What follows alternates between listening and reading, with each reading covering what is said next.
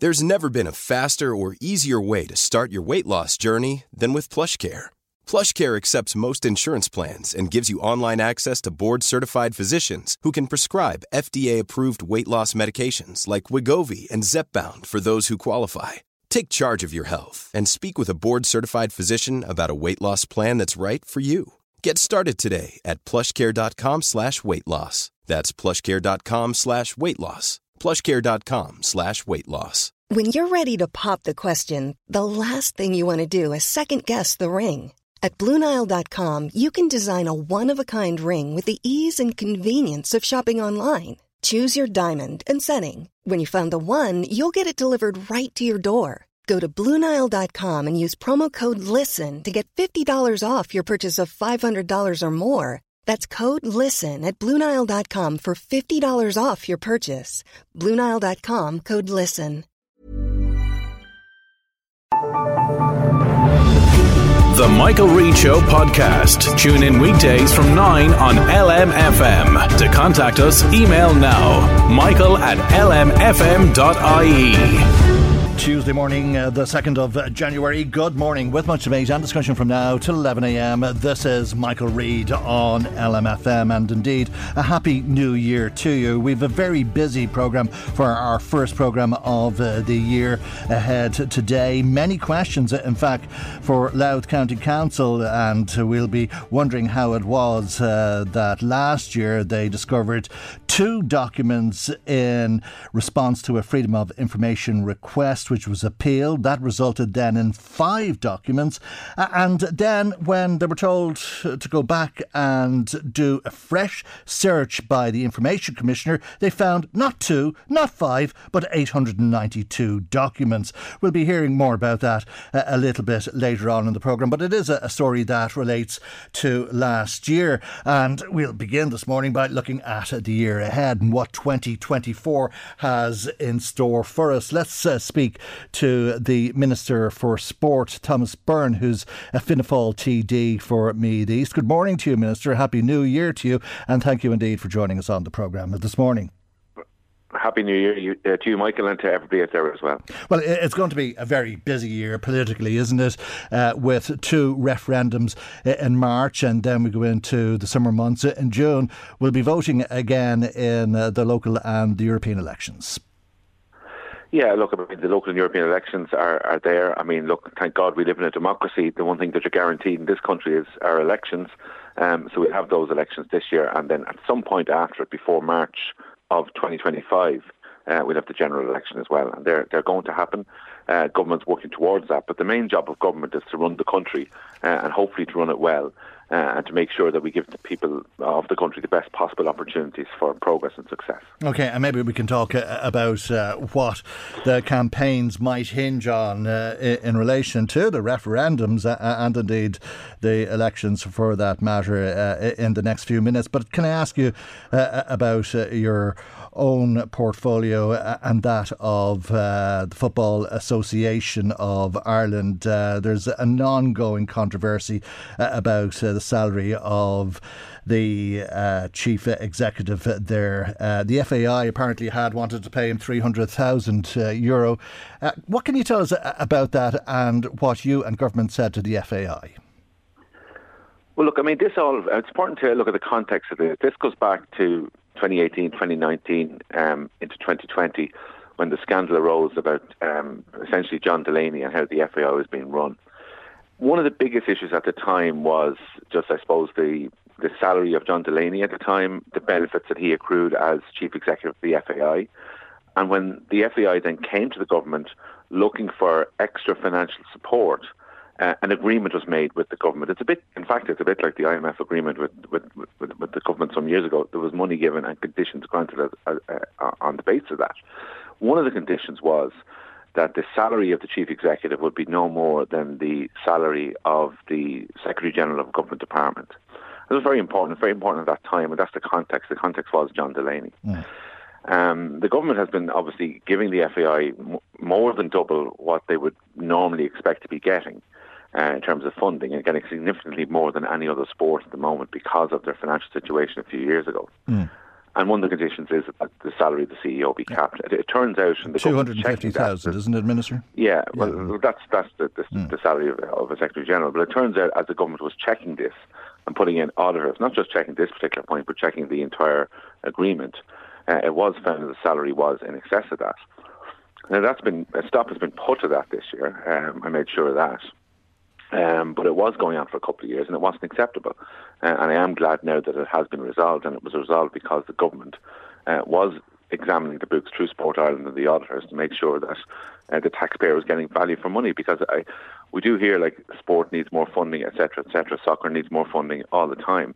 But the reality is that the FAI has been getting significantly more funding than they're entitled to over the last number of years because of the really bad financial position that the organisation found itself in uh, in 2020.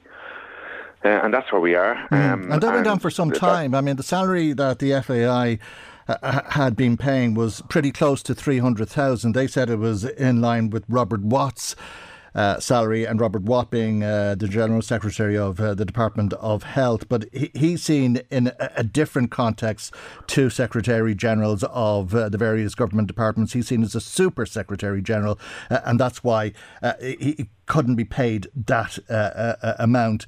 but this went on from February to October of 22, did it?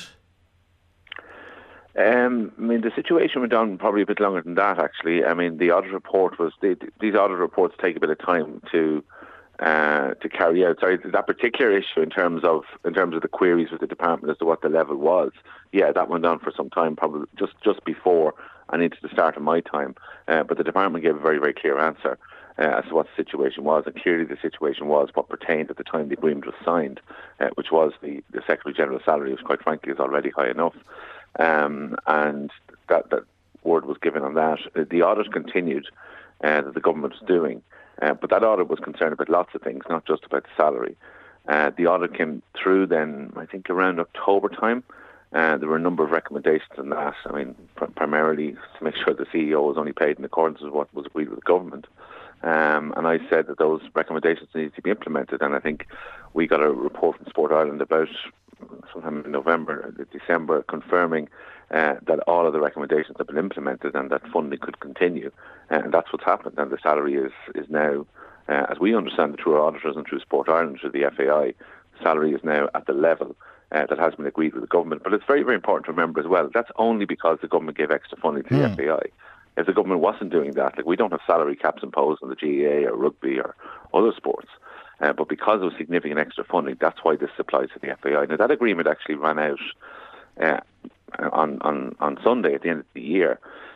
So it's it's likely that the FAI will, will seek an extension of that agreement, but we'll we'll talk about that with the FAI in, in the coming weeks and months. Okay, uh, and uh, this goes back a, a number of years. Uh, I see reports of a salary of two hundred and seventy thousand for the two years previous uh, to Jonathan Hill receiving the salary of almost three hundred thousand euro. Yeah, and there, there, you know, there were recommendations in the audit report about repaying um, the excess part of that salary, at least for 2022, and um, that that has been done. Um, and there are other recommendations there as well to make sure that this this is right. I mean, the most important recommendation actually was that Sport Ireland and our auditors were insisting that there would be uh, basically an extra person put into their finance department. And you know there was some discussion about that, but essentially we, we wanted that because we felt that clearly in the pre in the old days, one of the biggest problems that the FAI had uh, was with finance issues. So we felt it was really, really important to have extra people uh, in the finance office. And that has been done. So there's an extra senior enough person there now. Uh, and I, we, we think that's very, very important. But look, if the FAI weren't coming to us for double the funding, there would be no such conditions, or you know, they, they, they would be able to do their own thing and mm. paddle their own canoe, so to speak. Um, but because they've sought extra funding from us and a significant extra funding, that's why these conditions are there. Because sometimes people think we're just picking on the FAI. So I think it's really, really important to give the context as to why mm. we're here. And they could, if they so wish, choose not to seek extra money from the government this year. Um, I think it's likely that they will seek it. They did, they did indicate that last June, and we waited until the audit process was finished, um, and we will we will have that discussion um, I, I, would have thought in the next in the next few weeks and months if that's what the FAI wishes to do. But the money that was overpaid or shouldn't have been paid, and as a result was overpaid, has been repaid to the government, has it? Well, in a, in a, it's not to the government. You see, it's it's. I mean, the FAI. I mean, the yeah, FAI have have funding from the government, but they also have commercial funding as well through you know matches mm. and you know all, all, all of that and money from UEFA and all of that. So it's not just government funding. So so it's an internal matter for the FAI. We just wanted to make sure that we put an audit in we get this right, and okay. the recommendations of the audit are carried out, and, the, and in, in, respect to 2022. But, but what, what does that mean then? Jo- jo- Jonathan Hill has repaid what he was overpaid to the FAI so that it can use it for other purposes, is it? Essentially, in, in accordance with the, the last audit recommendations, anyway. Um, yeah, that's what happens. I mean, okay. the FAI, the FAI. How much was that? that. I, I, don't have the exact figure. I, I, don't have the exact figure here in front of me. It's in it's it's it's it's in the it's in the tens of the, the low tens of thousands. Okay, but it ha- has been repaid, uh, uh and you're in satisfied? accordance with the twenty. Well, in accordance with the audit recommendations, it's been repaid. Yeah. Mm, okay, uh, and the FAI has said that lessons have been learned. Do you accept that? I actually do. Um, to be fair to them, I mean, this is obviously a very important issue and a very, you know, one that would, would get high public profile and questions from journalists such as yourselves. But there, there is a, a, wider agreement and lots of other recommendations that have to be implemented as part of this agreement with the government. And 95% of them, essentially, as of the last count, had been implemented. So there's been, a, to be fair to the FAI, I would say this, there has been a huge amount of change uh, in the organisation over the last number of years. Uh, they have worked really hard to develop football. They still get a lot of criticism, particularly from their own, and that's the same as any organisation, I suppose. Uh, but my observation is they've worked very hard, and I saw, I saw that last year actually when the Sports Capital Grants Programme, the applications were launched for that, where I genuinely saw a huge effort by the FAI working with government and working with sports partnerships to make sure that soccer clubs were applying uh, for sports capital grants, because there had been a complaint over I suppose, over two decades that soccer wasn't getting its fair share of sports capital funding. But I saw a genuine effort by the FAI to really push this among clubs that, quite frankly, in the previous two decades, that effort wasn't always seen within the FAI. Okay, uh, Minister, uh, uh, as we look ahead to the year ahead, uh, obviously uh, we're going to have uh, these elections, the European and local elections that we discussed earlier on. Uh, and undoubtedly, in those campaigns, we're going to see the usual issues, uh, the most important issues uh, debated, uh, whether that's housing, health, crime. Uh, but I think it's probably true to say that this year the campaigns are, are, are going to hinge to some uh, effect, at least, on immigration, are they not? Well, I mean, I ran for the European elections um, twice actually, um, 2009 and 2014. So if good experience of what the issues are. Um, what I would say is that, and, and I don't include you in this actually because you do cover them very well, but I mean, I ran in, in 2014. What really surprised me was the lack of interest from local radio stations in covering the European elections in general. We we genuinely thought when I was a candidate in 2014 that local radio, you nearly ran a local radio station almost every day um, talking about the European elections during the campaign. That just wasn't the case. In general, they had set piece debates during the campaign, and there may have been one for each local radio station. I think that the, the European Parliament is so important And I think really the, uh, the media, papers need to need to really scrutinise the candidates, um, need to find out what they're putting forward because every European law that comes forward, every single European law that comes forward, needs the European Parliament to approve it. So when people say, "Oh, Brussels is imposing this on us," whatever it is on us, um, you need to know that the MEPs and the governments have agreed that together. So we need a huge amount more scrutiny. And I'm, I welcome that you're mentioning the European Parliament elections uh, on the 2nd of January, Michael, because I think it's really, really important. Mm. Look, farmers obviously have a huge interest in Europe. So agriculture has always been a huge issue at the European elections. And farmers, in my experience, are highly engaged uh, in European elections. And that's to their credit and to the credit of their organisations because clearly the European Union has huge impact on farming. Mm. In, in the environmental movement, uh, engages really strongly with European elections. Uh, and again, that's really, really important because a huge amount of environmental planning law uh, comes from the European Union, and it's MEPs that, that decide whether that goes ahead uh, or not. They're not just sitting over there in Brussels, they're sitting over there in Brussels making changes which, generally speaking, are very much to our betterment. But also, I think the public are entitled to know uh, what's being proposed uh, and, and, and, get involved in, in, in, debates on it. Okay, but are you not concerned that these really important issues will be overshadowed by the immigration debate and uh, that we're going to see the race card in the election campaigns?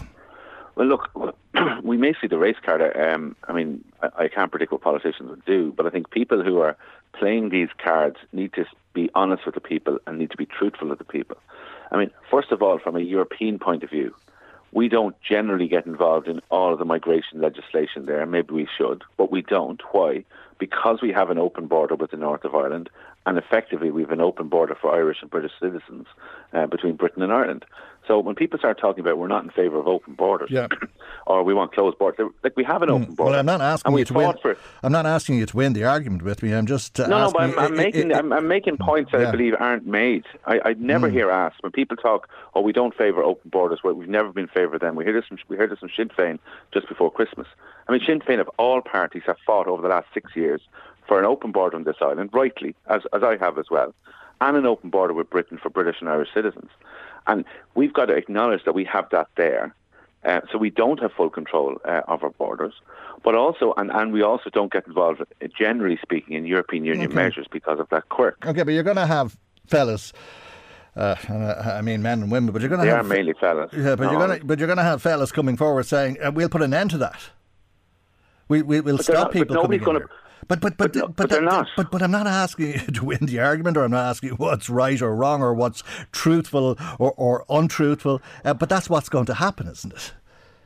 Uh, yeah, but they're going to have to, first of all, say that it has nothing, generally speaking, for us, it has nothing to do with the European Union because we, generally speaking, run our own migration policy. Even when mm. we decided to take all the Ukrainian refugees in um, as a result of the war under a European Union directive. That was mm. our decision to opt in. We weren't but, forward, nobody forced but, but, but, that, that, that, again, is irrelevant, as wrong as that may be, Minister, and I'm not sure if you agree, but it would seem to me that quite often you'll see European elections being fought on local issues. Uh, property taxes, water charges, things like that. Or you could have local elections that are, are, are fought on national issues, whether it's the health service or, or whatever. Uh, but this time around, uh, uh, whether, whether it's the local or the European elections, I think we're going to see a lot of discussion on immigration and a lot of yeah. promises made on both sides. Uh, whether those promises can hold up or, or not is another day's work. Well, they can't hold up, and for this reason. I mean, anyone that comes on talking about migration has to talk about why it's happening. I mean, people aren't just deciding, oh, we'll get in a plane, it might be nicer in Ireland, it might be nicer yeah. in France or Bulgaria or wherever. Generally speaking, people, there's war has displaced people, famously from Ukraine. Yeah. Climate change is displacing people. Famine is displacing people. People are moving around the world. They are moving around the world, and there's very little we can do to stop that movement unless we somehow stop all wars, reverse climate change, uh, make sure these people have water. So they're moving anyway, and we got that. That's the first thing we have to accept. We also have to accept as well. If we go down to our local hospitals, if we go down to our restaurants, if we go down to any service industries in this country, or indeed a lot of manufacturing as well, uh, or some agricultural sectors, there are there is a huge amount of migrants working there. And anybody who comes on the radio saying they're going to stop immigration into the country is going to have to answer the question mm. about where do we get staff for these really, really important issues. And that's the question that they need to be asked, and I believe they don't be asked. Okay. And I think that's really now. That's not to say yeah. that's not to say that everybody can come into Ireland or everybody can come into France or wherever. There are rules about migration, and I think that's very, very important that we have that to make sure that the, the system is regulated. Um, and we do have that because actually at the moment it is actually relatively difficult to come here to work. I mean, you have to apply for a visa uh, unless you come from the European Union, um, and that's the reality. But the European Union election or the local uh, the local election isn't going to change a huge amount about that. Now, what we've got to make sure that we do as a government here is make sure that we are building more houses. That's really important for, for Irish people, but also there's no doubt that some of the pressure on accommodation at the moment mm-hmm. is because of our rising population. And actually, there's more Irish people coming back to Ireland as is as Irish people. We often hear, oh, there's so much emigration. There's as many Irish people coming back to Ireland as Irish people leaving Ireland at the moment. So we need to make sure we've housing uh, sorted, the health service as well. And we have seen progress in them. So we've seen the government exceeding our targets, and I hope this year that we'll inc- significantly increase those targets to make sure that we build whatever we can build, that we do build it. Uh, we have seen pressure on trolleys reduce significantly over the last few months, and I hope that that continues. And that's as a direct result of first of all, government investment, but also management in the health service in mm-hmm. most hospitals, not all yet, changing their practices. Uh, and that has resulted in significant change, and people have noticed that, and the figures show it. Okay. So they're, they're two big mm. pressures.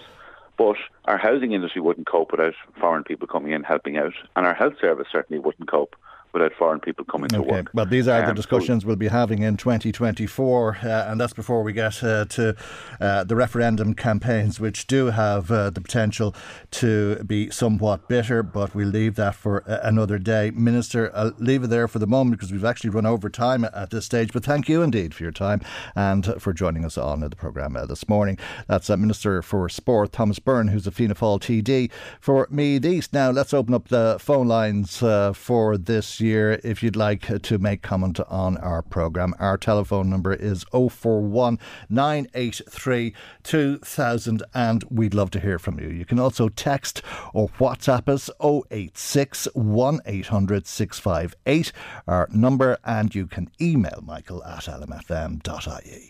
Michael Reade on LMFM. Now, you might remember the heavy rain on the 31st of October. Some people will never forget uh, that heavy rain as the Irish Times reports uh, today that eight weeks after the torrential flooding in the Cooley Peninsula, many businesses are still waiting to be assessed for assistance under the government support schemes that were promised. Uh, one of those is Frankie McCrory of Lumpers Bar in Ravensdale, who told the paper we're left out here on a, a limb.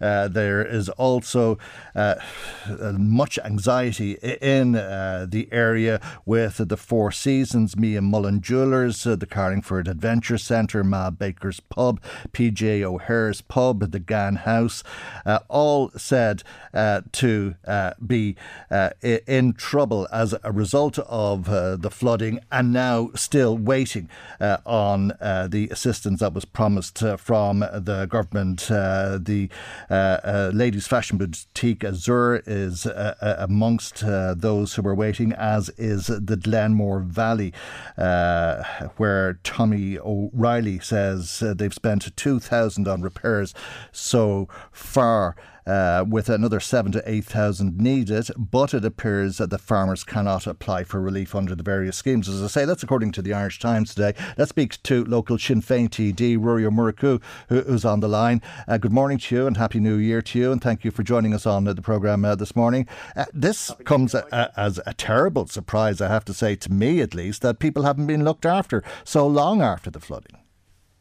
Yeah, look, that's the difficulty with all these things because an awful lot of promises are, are made straight away in relation to supports. Now, we have been over and back, you know, between ministers and government agencies, and that's here myself, my office, Antóin Watters, um, and I'd assume a considerable amount of elected reps throughout uh, North County Louth. And we have had some sort of traction, and I suppose some issues you know, particularly for some householders, I know have been have been rectified. I am aware that there are business owners uh, that haven't seen uh, their payments follow through, and that's something that we're chasing from a point of view of we just need this to happen as soon as possible. That's accepting that assessments have to be made, and when you're having this conversation, you're also having the wider conversation in relation to the fact that we had absolutely places that were um, impacted really detrimentally due to huge level of floods. So the big question for people is what are the mitigations, what are the plans, what's being done to avoid this into the future?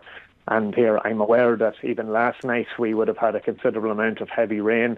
I know that Antóin Watters would have been contacted by people in Bena uh, lo- looking for, um, and he would have got them for them for uh, sandbags. You know, now we just hope that obviously that that was more uh, the possibility and avoiding flooding rather mm. than it actually getting into people's houses. But uh, look, myself and Antóin Watters met with the council uh, as the lead agency. We know that they have, a, you know, with their operations team, we know that there are.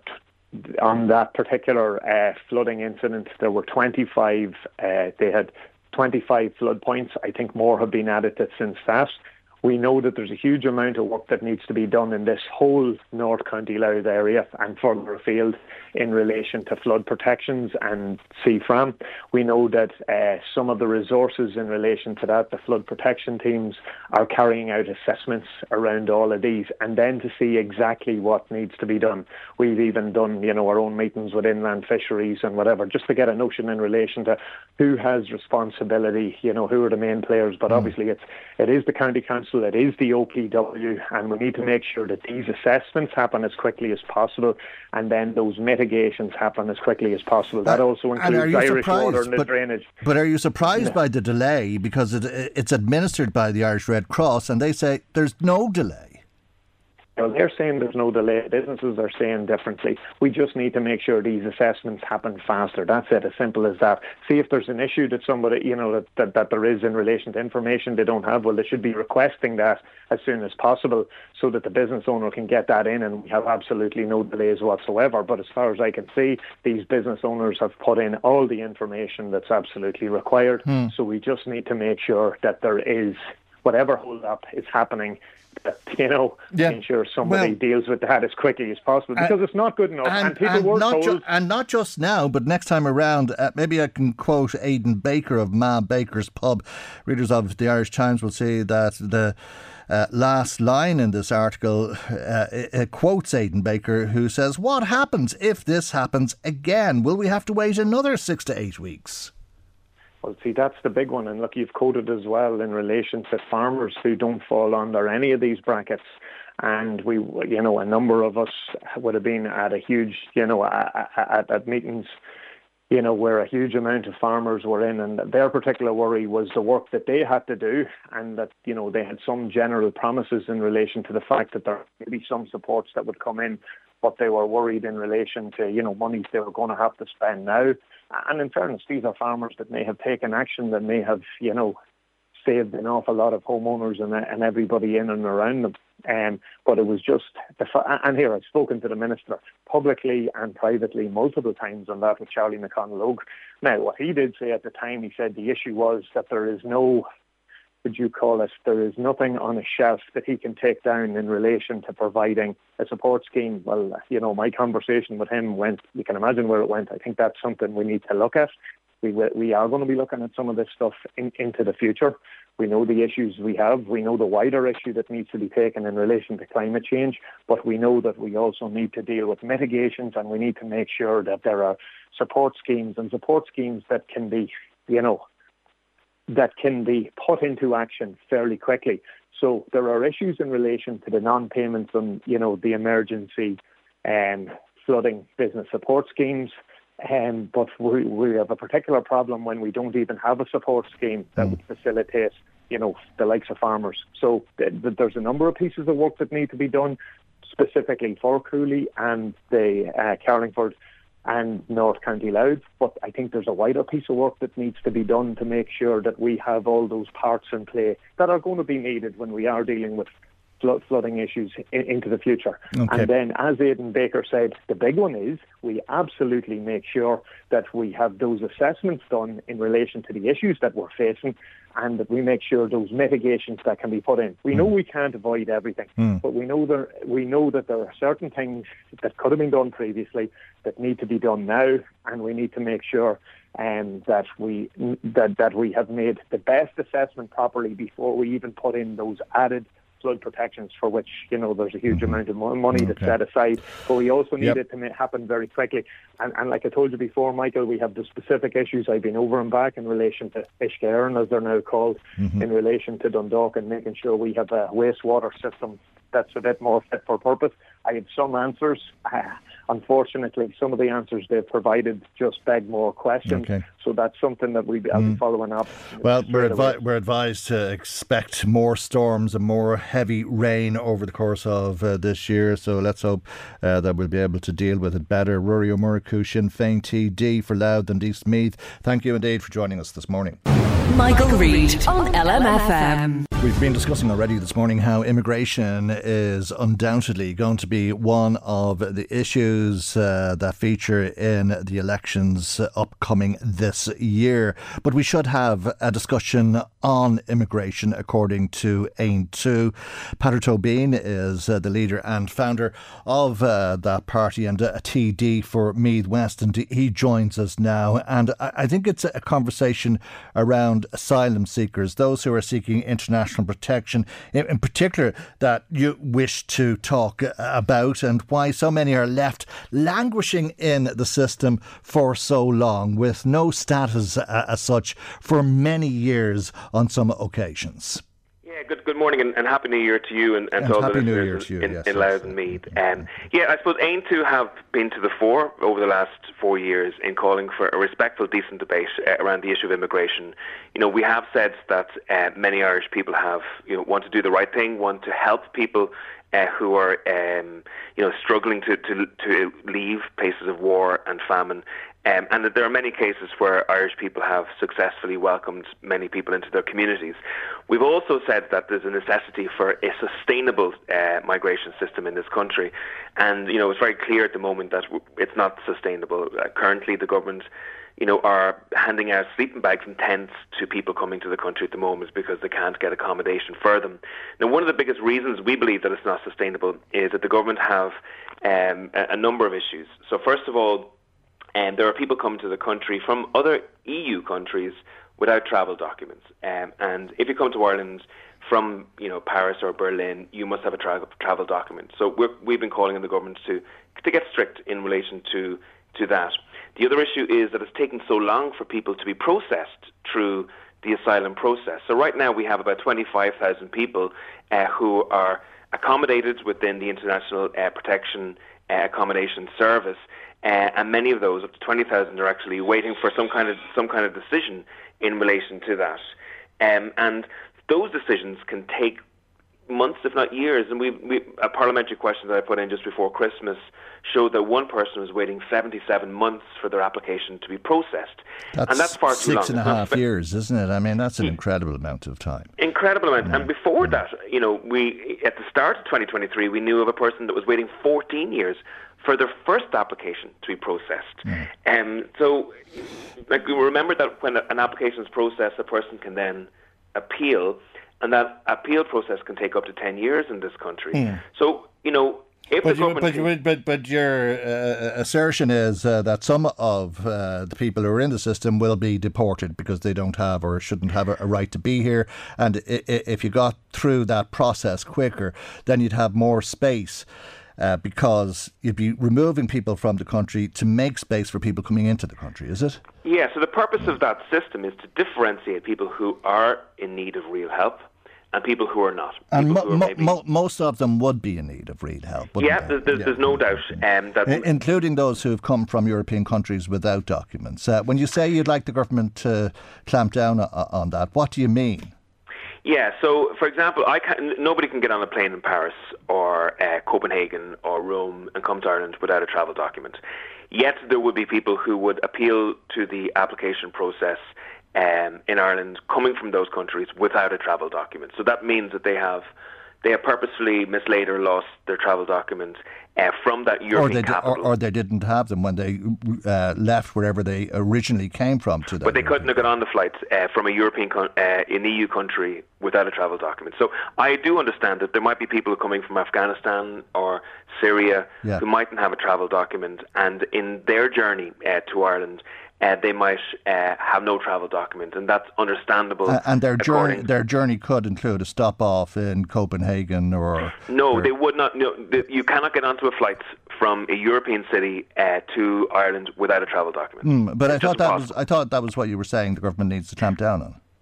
Yeah, so so what, what so what's happening is people are getting onto flights in other European uh, countries with travel documents, but by the time they come to the passport controller to get off the the flight in Dublin Airport, they have no travel documents. Okay. So therefore, they have strategically mislaid their travel documents, and in those situations, I don't think there should be tolerance. uh, for that. really, even though there could be very good reason for it. Uh, I mean, a, a, a lot of people uh, would leave their home country without travel documents, and there's a million one reasons for that. One of them would Yeah, be that they, they may not be able to get them, uh, and then they may be hoping to reunite with family here, uh, and because they try to get here. Uh, uh, you're you're you're suggesting um, there's something wrong with that. Yeah, so just to be clear, so there's two there's two cohorts here. There's a cohort of people who have no travel documents, who leave a war torn, torn area to seek asylum, and in those circumstances, of course, it's necessary for their application to be processed. But there's also a section of people who come through another European country to Ireland from, and and therefore. Those individuals can But they the may country have come from those other have to have a countries that you mentioned, whether it's Afghanistan or Syria or wherever. Uh, they may have come from those countries. But whether if, if they came from those countries, they could not have flown from another European country to Ireland. Well, you just said that they can, that they use false documents, no, no. and then they so lose the documents. So there's there's other ways of so so just to be clear here. Okay, to leave if, if any of us get on a flight to Amsterdam or to to Rome or to Madrid, we cannot get on the flight without a travel document. And that is the same for anybody leaving any flight, any airport in any part of the European Union. Okay? So to get on a flight from another European Union country, you have to have a passport and a travel document. Okay? Um, so in those cases where people have arrived here from those locations and they have no travel document, they have mislaid a travel document that they had. Mm. Okay. Now there are people who are coming from war-torn areas through other routes. So, for example, and this is the big issue here. There are thousands of people coming in to Ireland applying for asylum through the north of Ireland uh, currently, who are coming from Britain through the north of Ireland into Dublin. Indeed, now the, the research that we have done and the parliamentary questions we have put in have shown that actually the majority of people who are now seek asylum in this country are not seeking asylum at airports or at ports they're actually applying for application on in the uh, the protection office, the the international protection office, which means that they have come through a, a route other than the airports or the, the ports. They either had a working visa or a holiday visa, and when that's run out, they've applied uh, for asylum or they've come through the North of Ireland. And I've asked Helen McEntee, who's the Minister for Justice, how many people are coming through the North of Ireland, and she said she doesn't know. And that's another example of a government that's just not paying attention in relation to um, this whole process. The government is the government should not shrug its shoulders and say we don't know how many people are using a particular route. They should know for sure how many people are are are, are, are using a particular route. So w- our policy is one of compassion but also one of common sense.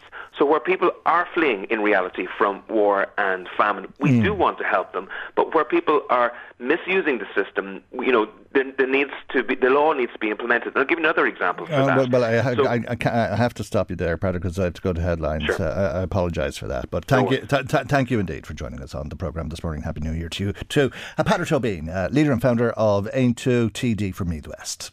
Michael, Reade on LMFM. Well, it's a, a new year, and with uh, the new year, many will make New Year resolutions. Uh, but the advice to, to you from Turn to Me is to make realistic resolutions if you're going to make them at all. Let's speak to Fiona O'Malley, who's uh, the CEO of Turn to Me. A, very good morning to you, and thank you indeed, and Happy New Year for that matter, Fiona. Uh, you, uh, you're suggesting to people that they aim for progress, not perfection. Yeah, absolutely. Sometimes when people um, set rather extreme uh, New Year's resolutions for themselves, they're setting themselves up for failure, and this can impact our self-esteem and our self-worth as well. Um, and oftentimes these New Year's resolutions that are quite extreme, whether it's a total rigid detox or um, a, you know an extreme measure of weight loss that they want, sometimes that's not realistic or sustainable. And we would encourage people to aim for progress, not perfection, in their New Year's resolutions.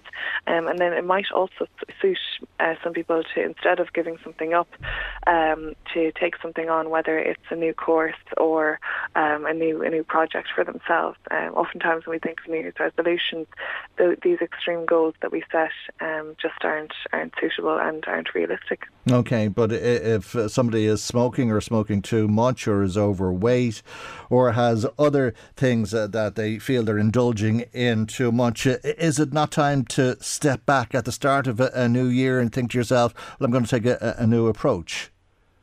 Yes, absolutely. So if it's something like smoking or if they're um, over un, overweight and unhealthy, uh, extent, then of course, yes, they should they should be healthier in their lifestyle and uh, for for lots of different reasons. But oftentimes, for example, some someone might, if they're um, overweight, they might say, "I'm going to go to the gym every single day now um, for for the next year." And if they're not someone who goes to the gym regularly, that's probably not realistic. Um, that's not even accounting for something like injury right. um, or or just downtime. So if mm-hmm. you want to go from never having gone to the gym before or not going to the gym, you know, at all, or even maybe once a week. Mm. Um, if you're going to, you know, I suppose bring that commitment up to every single day, it's just not realistic. So we would encourage people to maybe go two or three times a week, um, mm. and that might be you know more sustainable okay. and more realistic. The gym, o- the gym owners won't like you, Fiona. I, I, think an awful lot of people uh, join a gym at this time of the year, and they never go. Uh, yeah. But of course, it's a, an expensive thing to do, and uh, the gym owners are quite happy with that. Uh, I'm sure. Uh, but if you're going to sign up uh, and become a member of a gym, maybe intend to go once or twice a week rather than every day, and I suppose the, the, the same is uh, about uh, same thing uh, with smoking. Uh, rather than setting yourself up for failure, maybe uh, decide to cut down or to have a plan in place rather than uh, thinking, "Well, I failed, so I won't bother at all." Because I think nine out of ten people don't fulfil their New Year resolutions. Yeah, it, it, can be quite disappointing and it can lead to unnecessary stress and anxiety. Um, on smoking, I think the HSE have a website called justquit.ie or something like that, which is which is quite useful. My brother um, quit smoking a couple of years ago and he found that um, quite helpful. But um, what, what we would encourage people to do as well, as I said, if they want to start something instead of giving something up, if they might consider taking on a part-time course, um, Springboard.ie uh, have, I think, over 230 listed um, free or heavily discounted courses, um, all the way up to master's level. Um, One size fits all seemed like a good idea for clothes. Nice dress. Uh, it's a it's a t-shirt. Until you tried it on. Same goes for your health care. That's why United Healthcare offers a variety of flexible, budget friendly coverage for medical, vision, dental, and more. So, whether you're between jobs, coming off a parent's plan, or even missed open enrollment, you can find the plan that fits you best. Find out more about United Healthcare coverage at uh1.com. That's uh1.com. Many of us have those stubborn pounds that seem impossible to lose, no matter how good we eat or how hard we work out. My solution is PlushCare. PlushCare is a leading telehealth provider with doctors who are there for you day and night to partner with you in your weight loss journey. They can prescribe FDA-approved weight loss medications like Wegovy and Zepbound for those who qualify. Plus, they accept most insurance plans. To get started, visit plushcare.com slash weight loss. That's plushcare.com slash weight loss. It's that time of the year. Your vacation is coming up. You can already hear the beach waves, feel the warm breeze, relax, and think about work. You really, really want it all to work out while you're away. Monday.com gives you and the team that peace of mind. When all work is on one platform and everyone's in sync, things just flow wherever you are. Tap the banner to go to Monday.com.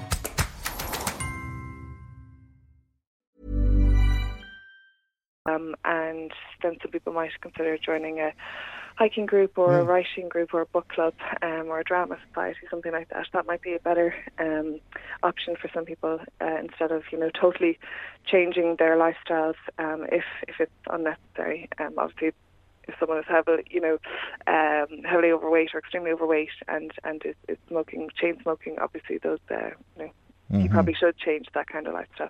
But if it's um, if someone has you know a relatively healthy lifestyle, um, you know, don't if it's not broke, don't fix it. And you know, when you try to set these extreme um, targets for ourselves, oftentimes you know you're just setting yourself up for failure, and um, that's just you know an unnecessary feeling of uh, of anxiety that we, we can bring on ourselves. Yeah, okay, and it, it leaves you uh, in a worse place than you were when you started off uh, to uh, some degree for a lot of people. have you made any resolutions yourself, Fiona? Um, I'm actually doing a part-time course uh, myself, so I'll be focusing on that over the next um, couple of years. Um, so I, that's something that I'm going to, to focus on, and probably maybe um, the past year has taught me to not sweat the small stuff as much, and to try to focus more on on the positive in life. Um, that that to me is more achievable than committing to going to the gym every single day. Um, maybe I'll, I'll try to go twice a week or three times if uh, if I'm feeling extremely okay. extremely healthy. Yeah. Very good. All right, Fiona. Thank you indeed for Thanks joining so us on the program this morning. That's Fiona O'Malley, who's uh, the CEO of Turn to Me. Our telephone number is 041983 2000 if you'd like to make a comment on our programme today. That's 041983 2000. Text or WhatsApp 086 1800 658. Email michael at lmfm.ie. Michael Reade on LMFM. In September of last year, councillors in Drogheda voted to rescind the freedom of Drogheda from brother Edmund Garvey. It was a remarkable story in more ways than one, which led to sharp criticism of a number of local councillors who refused to meet with men who were sexually abused when there were young boys attending Christian Brother schools. These men had called for the Freedom Honour to be rescinded for the way Edmund Garvey took the decision to use a legal loophole to block these men from suing the order for compensation, despite the way the men's paedophile abusers had been found guilty in criminal courts of heinous crimes against innocent little boys. But it wasn't just the actions or the inaction of some councillors that gave reason for questions to be asked about how child sexual abuse victims were being ignored on one hand, and how, on the other hand, Brother Edmund Garvey, who has had responsibility for the Christian Brother legal strategy, was being supported. And if that support was out of a religious deference to a member of the order or if the support for Garvey was because of loyalty to a local person over the victims of child sexual abuse. Garvey was born in Drogheda. There were questions too for the unelected executives of Louth County Council and many of them. Why had it removed a motion condemning Garvey's legal sound strategy when the strategy was causing immense problems for victims seeking justice? Why had it set out to influence the outcome of the vote by citing legal advice that it said could have left the council open to being sued? Or why the council will not share or explain the legal advice it said it had received? We tried to establish the answers to those questions and more by submitting a Freedom of Information request. Our Freedom of Information request resulted in Louth County Council discovering two documents. We appealed that outcome, and a second search discovered an additional three documents. A total of five documents were discovered. We appealed that outcome to the Information Commissioner. A four month investigation resulted in a decision against Louth County Council. The council was directed to go back to the drawing board and conduct a fresh search. That search is now complete.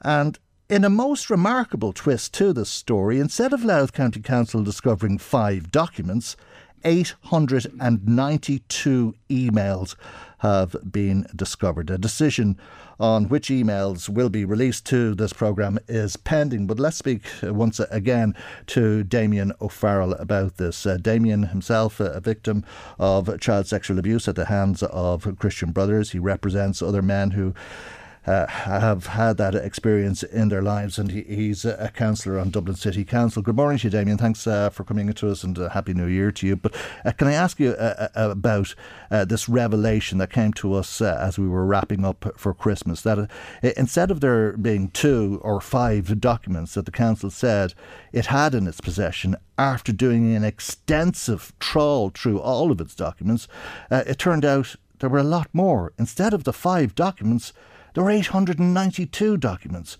Uh, uh, uh, how do you react to that?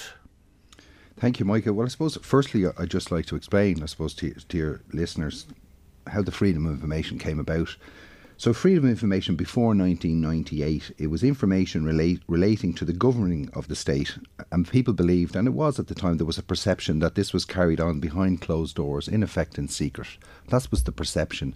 So the Freedom of Information Act came in in 1998 and allowed all citizens, that's all your listeners, that's councillors, that's journalists like yourself, to become much more informed on the, de- the deliberations regarding decisions affecting them. Mm.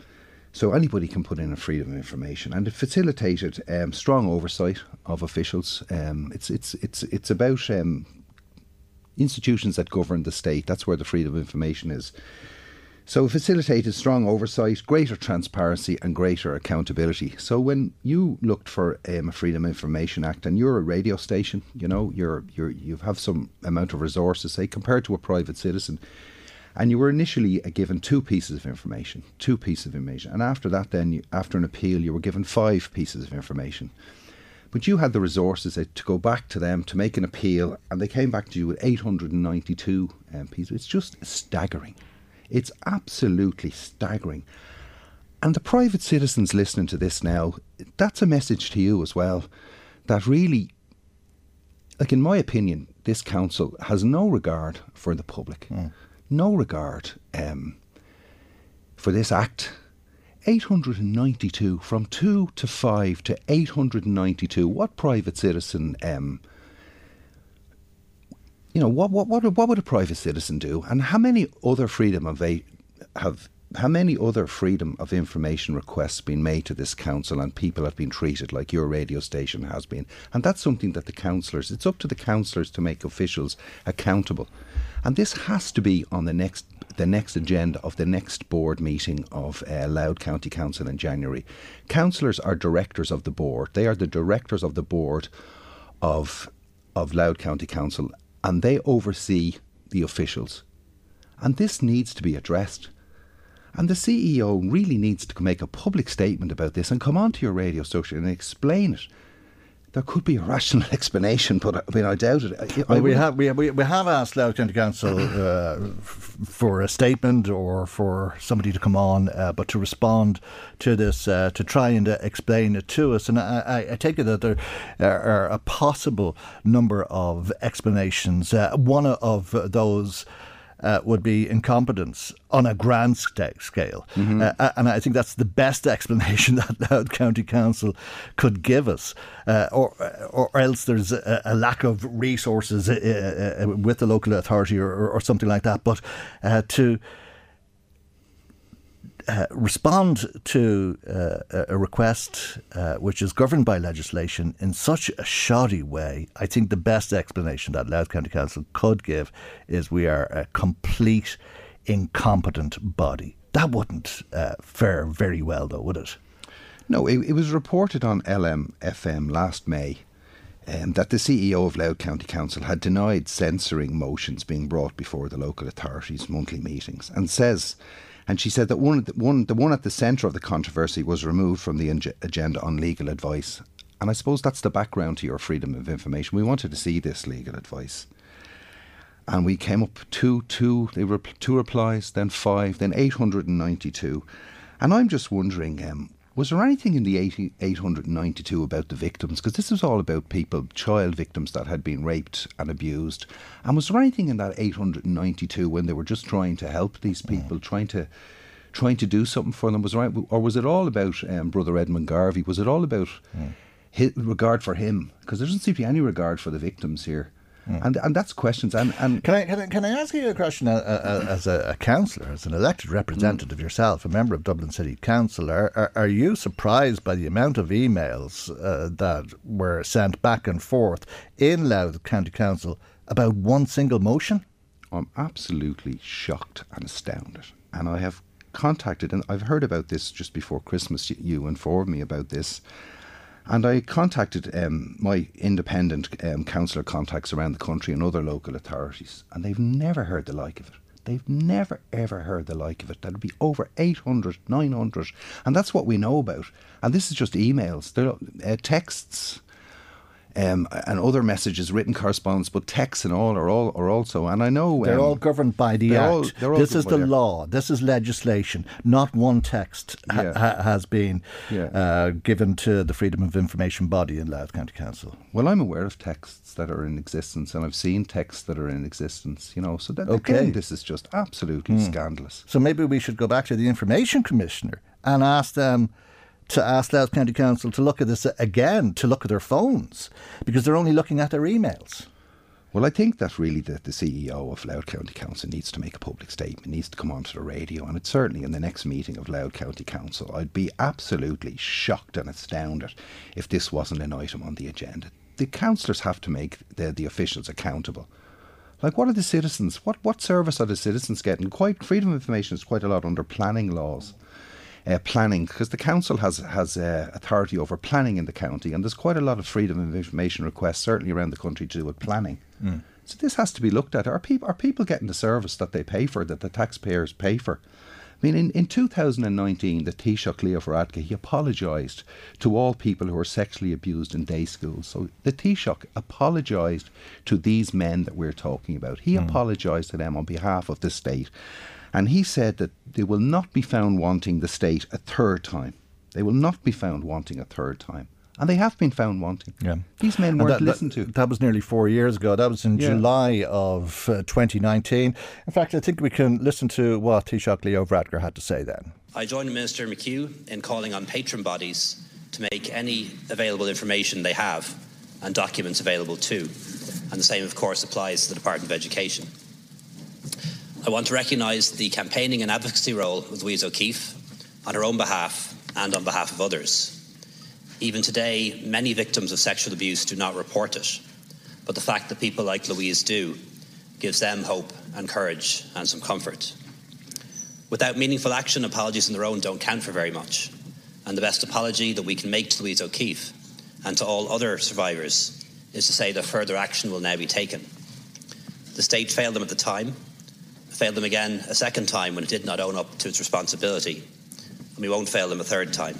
We won't fail them a, a third time. That's uh, the Taoiseach Leo Varadkar. Uh, you say you've been failed, and uh, the men who were little boys at school in Christian Brothers schools uh, who were raped and sexually abused by Christian Brothers are being failed now by the state. Interesting there as well to listen to the Taoiseach call on the Department of Education to release documents it has. I, I, presume you could extend that to Louth County Council to release documents it has. It found two, it was appealed, it found five, it was appealed to the Information Commissioner who told them to have a proper look. They found 892, but they still haven't found uh, any texts or WhatsApp messages. You say you've seen them. That immediately raises suspicion. Absolutely. I mean, absolutely. I mean, these victims were failed, and, and, and members of um, Taoiseach's uh, Leo Varadkar's party, Eileen Tully, she's the mayor of Drogheda, she, she wouldn't listen to any of the victims. She wouldn't listen to them for a year um, and didn't speak up on behalf of them, you know, and wouldn't, wouldn't take a call, wouldn't listen, just totally ignored them. Uh, James Byrne, he's in the government party as well. Bertie Ahern um, apologised in 1999. He made a state apology. James Byrne, he's a member of Fianna Fáil on Drogheda County Council. He's the same. He wouldn't listen he wouldn't listen. Uh, so they have been failed, and and the Taoiseach is talking about all the government. It's it's all the government institutions. It's local authorities. Dublin City Council were very involved with putting people into. Um, where, where I'm a member of Dublin City Council, we were very involved, shamedly, about putting people into uh, industrial schools back in the day. And, and, and he was talking about us as well. He was talking about Dublin. He was talking about everybody. He was talking about the state. And these are public reps, public reps elected by the people members of his party, members of Bertie Ahern's party, and they just ignored victims, and it's just not good enough. And, and and really somebody needs to needs to get back to this. But we would be the, the victims have asked me to correspond with uh, Taoiseach uh, Leo Varadkar and to Bertie Ahern, bringing his attention to Eileen Tully, member of Fine Gael, and James Byrne, member of Fianna Fáil, and their conduct in this, where they just totally ignored us. Mm. You know, it's just not good enough, and uh, we'll be bringing that up with their with their general secretaries of their party as well for that to be looked into. Mm. Um, if Louth County Council's failing uh, in this job of work uh, to look for documents that it, it, holds is as a result of gross incompetence, uh, well, uh, uh, I'm sure uh, Louth County Council will have to deal with that. but if that's not the reason, have you any theories as to what might be the reason? Well, it's having more regard for religious organisation over over sexual abuse victims, and this this was. Um, you really believe that? Yeah, deference. Um, yeah, th- yeah, I would. Yeah, this this is Sub- this, subservience. Yeah, and um, this has always happened. This has been uh, going back years uh, that this is what's happened that when, when uncomfortable truths are put to an organisation, that they sweep them under the carpet. They don't want to speak. They don't want to speak about them, and they bury them. It happened in the seventies, and eighties to these men. It happened to me in the nineties. Um, and it looks like, to me now, it's only my opinion, mm. as the opinion of the other victims as well, that it's happening again today. Um, that the, the needs of, of a religious organisation and deference to a leg- religious organisation and Brother Garvey, um, who presided over the introduction of this litigation strategy. Mm. And nobody was defaming anybody. and uh, nobody, the, the, only people that have been hard done by here now are the victims, you know. And it's be interesting, as I said, to see these 892, mm. to see who's talking about the victims and, and, and what are, how are they trying to help them. Because it doesn't look like they were trying to help them at all.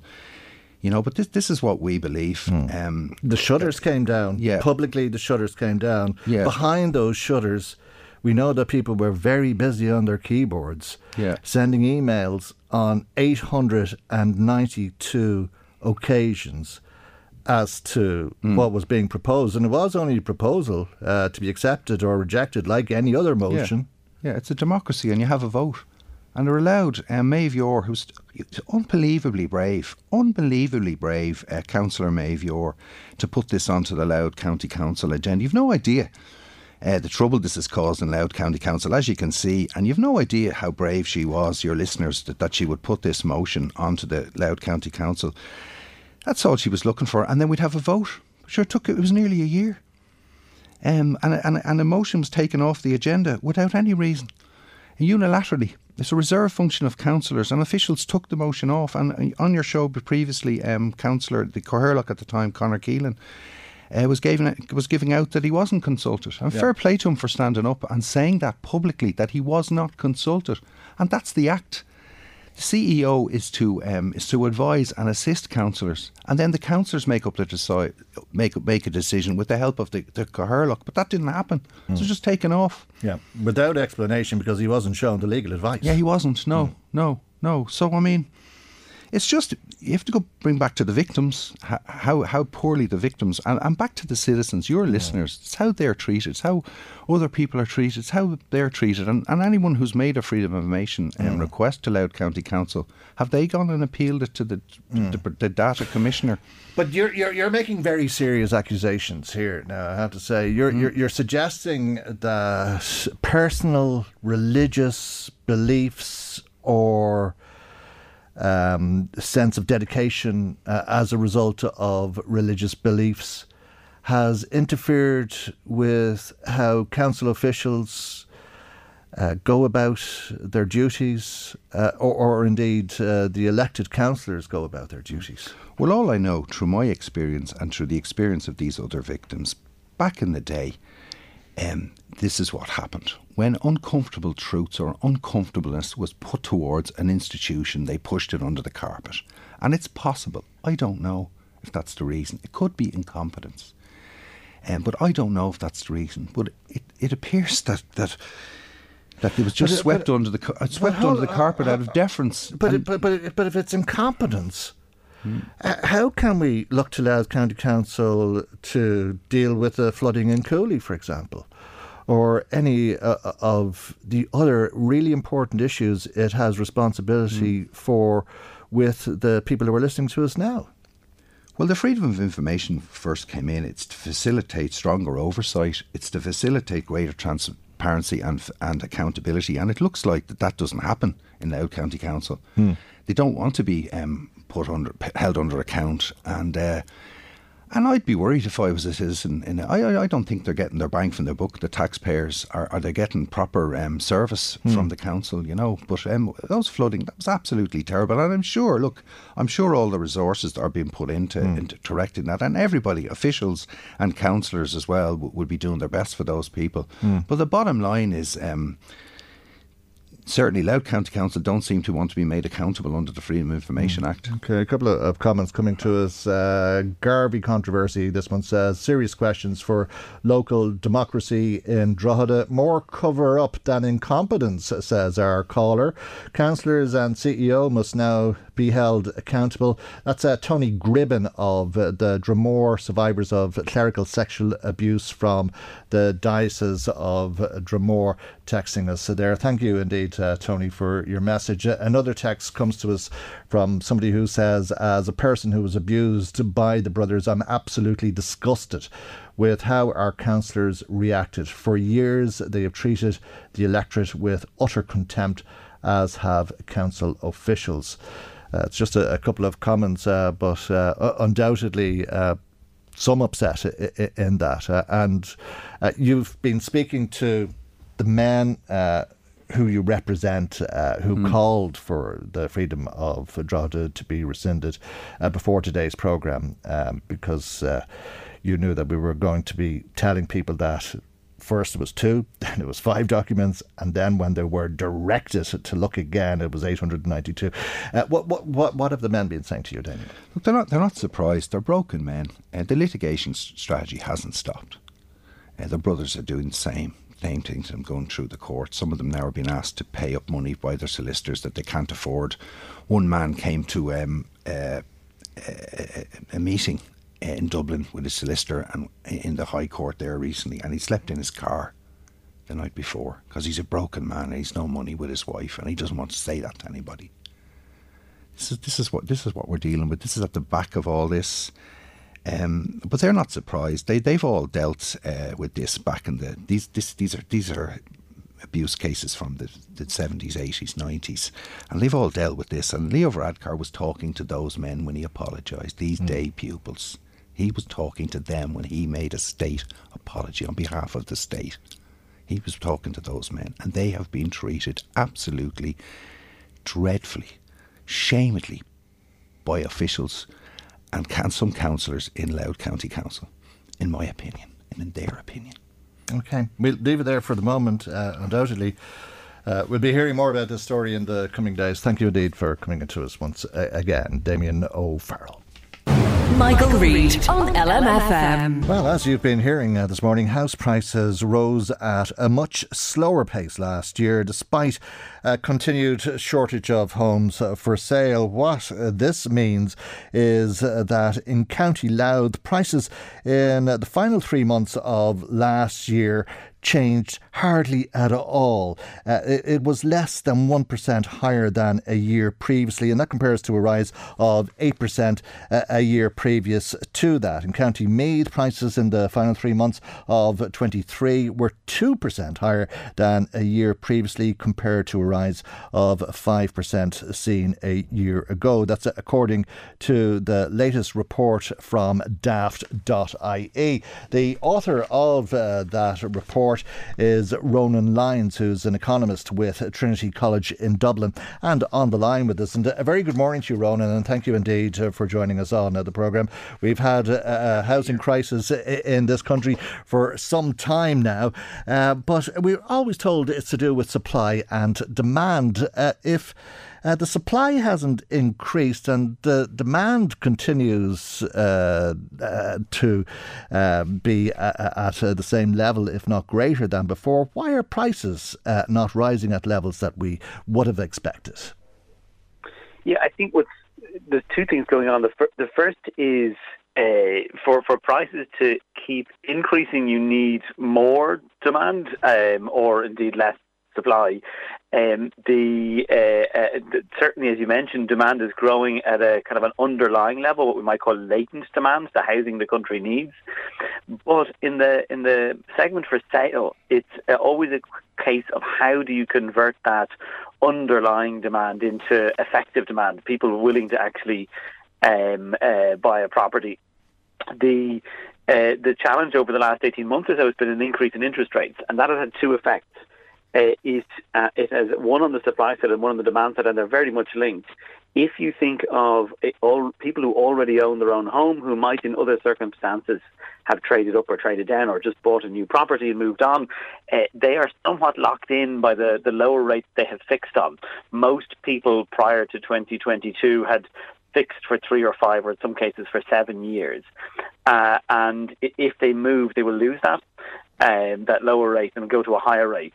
So at the moment, there's a lack of supply on the second-hand side and a lack of demand, uh, or at least a softening of demand because mm. interest rates have, have gone up. Okay, so demand has fallen because people don't want to move because of interest rates. If interest rates come back down, will that change? I think if interest rates came back down to where they had been, say, two years ago, you'd expect at least some kind of reversion to the way things were.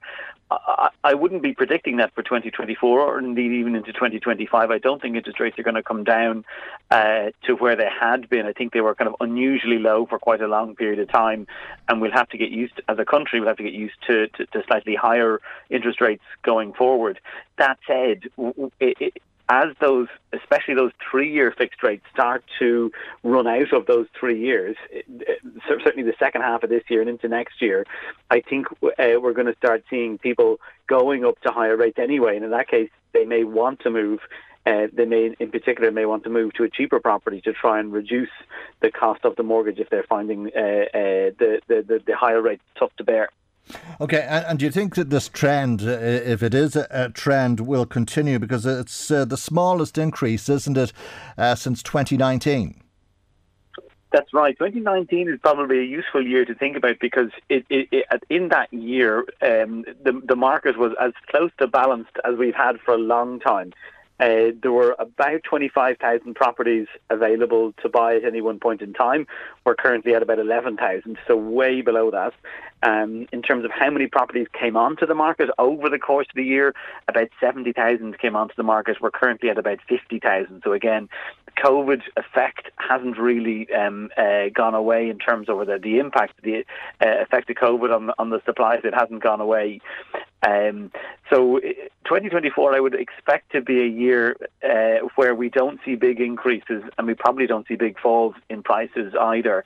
There may be a little bit of uh, uh, ongoing increases in places that have benefited, for want of a better word, uh, from the reshuffling of demand with working from home. So, in particular, in the west of the country, um, they're still seeing increases in prices. But in places around Dublin, I, I think we've already seen whatever effect it's going to have has already happened. And uh, I suspect with lots of new properties getting built, uh, even with the second-hand market in, in, in a bit of a funk, then uh, I, I, think we're not going to see a big increase in prices in, in 2024. Okay, so is this a good time to buy, do you think? With that question, it always comes back to two things. The first is the circumstances of the individual or the couple who are looking to buy. Uh, if you're on probation in your job, or if you're thinking of switching, or even if you're expecting a promotion, it may not be the best time to to to um, to try and buy because um, uh, your your income might be different in a year, and that that could affect um, uh, the, the amount you could borrow and therefore what you could buy. But if you're in a relatively stable set of circumstances, there's certainly no harm in, in taking a look. And the second part of the equation is the property itself. I would typically say for most people, they want a property that they feel comfortable could do them for 10 or more years. Uh, you could certainly buy a property for a smaller window, but know that in doing so, you're taking on an element of, of, of risk because prices may have gone down and, and you may need to realise that um, uh, but if people have a long-term horizon and if their their their income is is as secure as secure as they, they, they expect it can be, it, uh, the exact timing of the market is less important. Nobody looks back 25 years on and says, "I wish I waited six more months um, uh, because prices fell by another three percent." That's that's not the way we work. Mm. a long-term purchase uh, will be right for a certain person or a certain couple uh, when it's right for them. Okay, would it be right to think it's a good time to sell?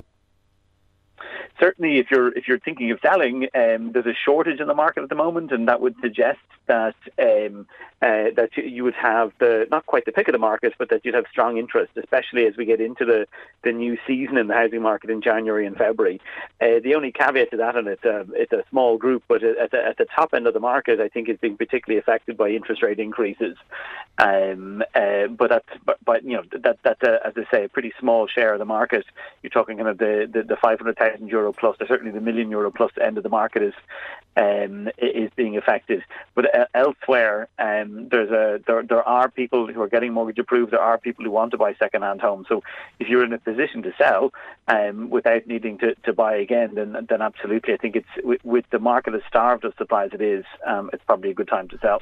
Okay, and houses are, are very expensive. Uh, the average price in Louth now, according to the latest daft.ie report, 271,000, 325,000 in Meath, nationally 320,000, Dublin 433,613 euro. Uh, but uh, they're relatively cheap compared to the Celtic Tiger. There's still some distance to go, is there not, between uh, when prices were at their peak? That's right. If you look nationally, prices in 2007 peaked at 370,000 euro, uh, and they're currently 320,000 euros. So they're about 14% below the peak. Um, and now some of that comes down to measurement. What we're trying to do with that measure is measure on a like-for-like basis um, but of course, over time, properties do change. Older properties appreciate, new properties come in at a different quality. But as best we can tell, on a like for like basis, properties are still about 10 to 15 percent uh, less than than what they were at the peak of the Celtic Tiger. The one exception to that, if we look around the country, uh, every city is slightly, or every part of the country is slightly different.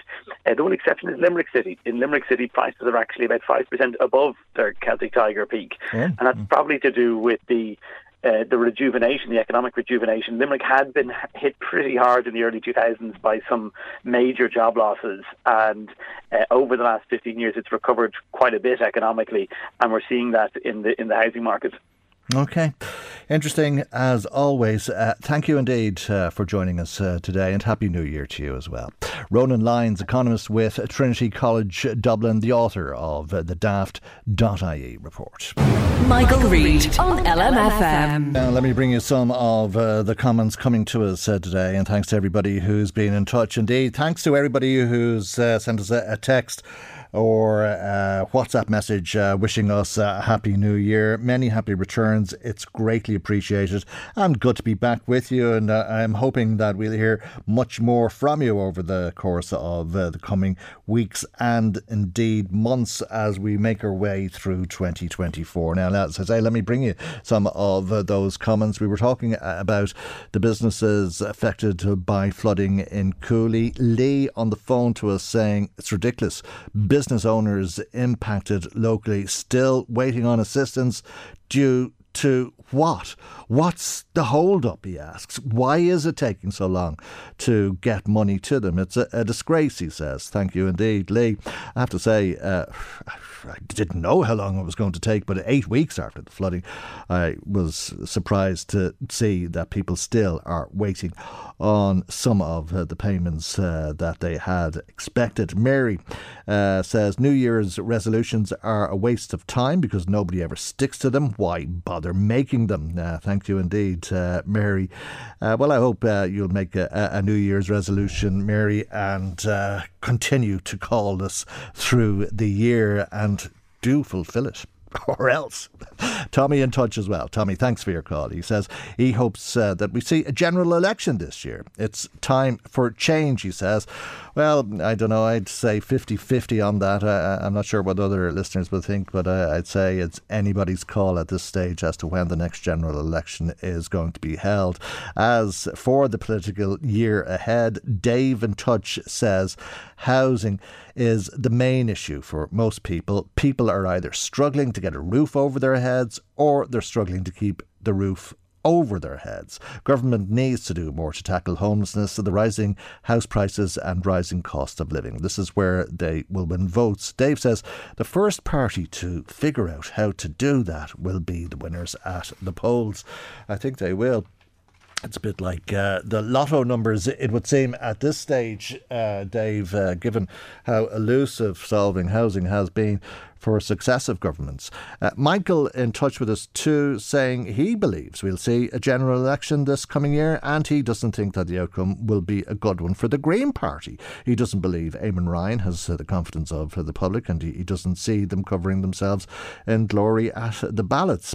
Thank you for that. Uh, Margaret in touch uh, about New Year's resolutions once again, and Margaret says that this year, rather than giving up stuff, she's going to try and improve her finances and her mental health. And meditate a bit more. Resolutions don't always have to be about giving up something, they can be about adding things to your life as well. Thanks uh, for that. Remember, that's uh, very much in line with the advice uh, that we got uh, from Turn to Me uh, a little bit earlier on, saying instead of giving up something, maybe think uh, about starting something. Now, we were speaking with Peadar Tóibín earlier on in uh, the programme about immigration, and we had quite a, a, number of comments from people about that. Uh, one from somebody who said, Michael, don't be silly. He's saying that they have their passport in Copenhagen when they're boarding the plane, but they don't have it arriving at Dublin. Thank you indeed. Uh, for that, and uh, I don't think there's a- any question uh, that that is what Peadar Tóibín was saying. I think the question I was asking is why didn't they have one when they arrived at Dublin? And maybe that's because um, they used a false passport or uh, whatever it was to get on the plane, and maybe that was because they didn't have a genuine passport, and the reason they did that was so that they could be reunited with their family, for example, who are already in Ireland. And they wouldn't have got into the country with uh, the false passport anyway. Um, uh, there's plenty of reasons for people not travelling, for people travelling without documents. Uh, plenty of very good reasons. Uh, uh, and as uh, I think Peadar Tóibín uh, agreed when we were discussing it earlier on. Uh, one of those reasons is uh, that they can't get a passport from uh, the country that they're from. Uh, the north of Ireland route for asylum seekers is in operation a long time, says somebody else. 20 years ago, we used to watch a particular man from across the border drop families off in the middle of Dundalk and uh, beside the bus office. Great business then, and probably uh, no wonder uh, that uh, it was uh, possibly still in operation, says our caller. Uh, Mary in touch saying, Michael, I, I think Peadar made a, a, very good point. We refrigerate lorries coming in with goods when they arrive back in their yard and open their back doors. They find the refrigerator cut from the top of the lorry one after the other single men jump out of the back door when the driver opens up. They take off and run. This destroys the unit and costs companies, not to mention where do they go? Is it at France that this is happening or uh, where else? We need to monitor this better to make sure that people that genuinely come can live here, openly work and enjoy our country. Thank you very much, uh, Mary, for that. Uh, Frank in Drogheda, one of uh, the people wishing us a happy new year and suggesting that some of the councillors have a lot of questions to answer in relation uh, to. Uh, how uh, the whole issue surrounding the freedom of Drogheda was dealt with that uh, freedom of Drogheda that was rescinded from Brother Edmund Garvey in September that we've been speaking uh, about uh, this morning. and indeed, the Council's responses uh, the first one being uh, they only had two documents, the second one being they had five documents, and the third one, after uh, a wake up call, if you like, we've actually got 892 documents. Um, still very uh, hard to believe. And uh, I say that uh, after getting that news before Christmas, before we broke up uh, for the holidays. Uh, but uh, it's a, an ongoing story, and we've really only touched on the surface of it today. I think we'll be hearing more about that over the coming weeks, for that matter, possibly. Uh, let's hope not uh, much longer, uh, but uh, I think uh, it may be a story that uh, might run and might be of interest to some of the local councillors. We'll be watching to see if any of them raise it at the next meeting of the council, and we'll be awaiting a response for that matter from Louth County Council to our questions about their response. But that's where our time runs out for today. Thank you indeed for listening. Thanks to Maggie McGuire for researching. Chris Murray was in the control tower. I'm Michael, and God willing, we'll see you for our next programme tomorrow morning at 9am right here on LMFM. Good morning. Bye bye. The Michael Reade Show podcast. Tune in weekdays from 9 on LMFM. To contact us, email now michael at lmfm.ie.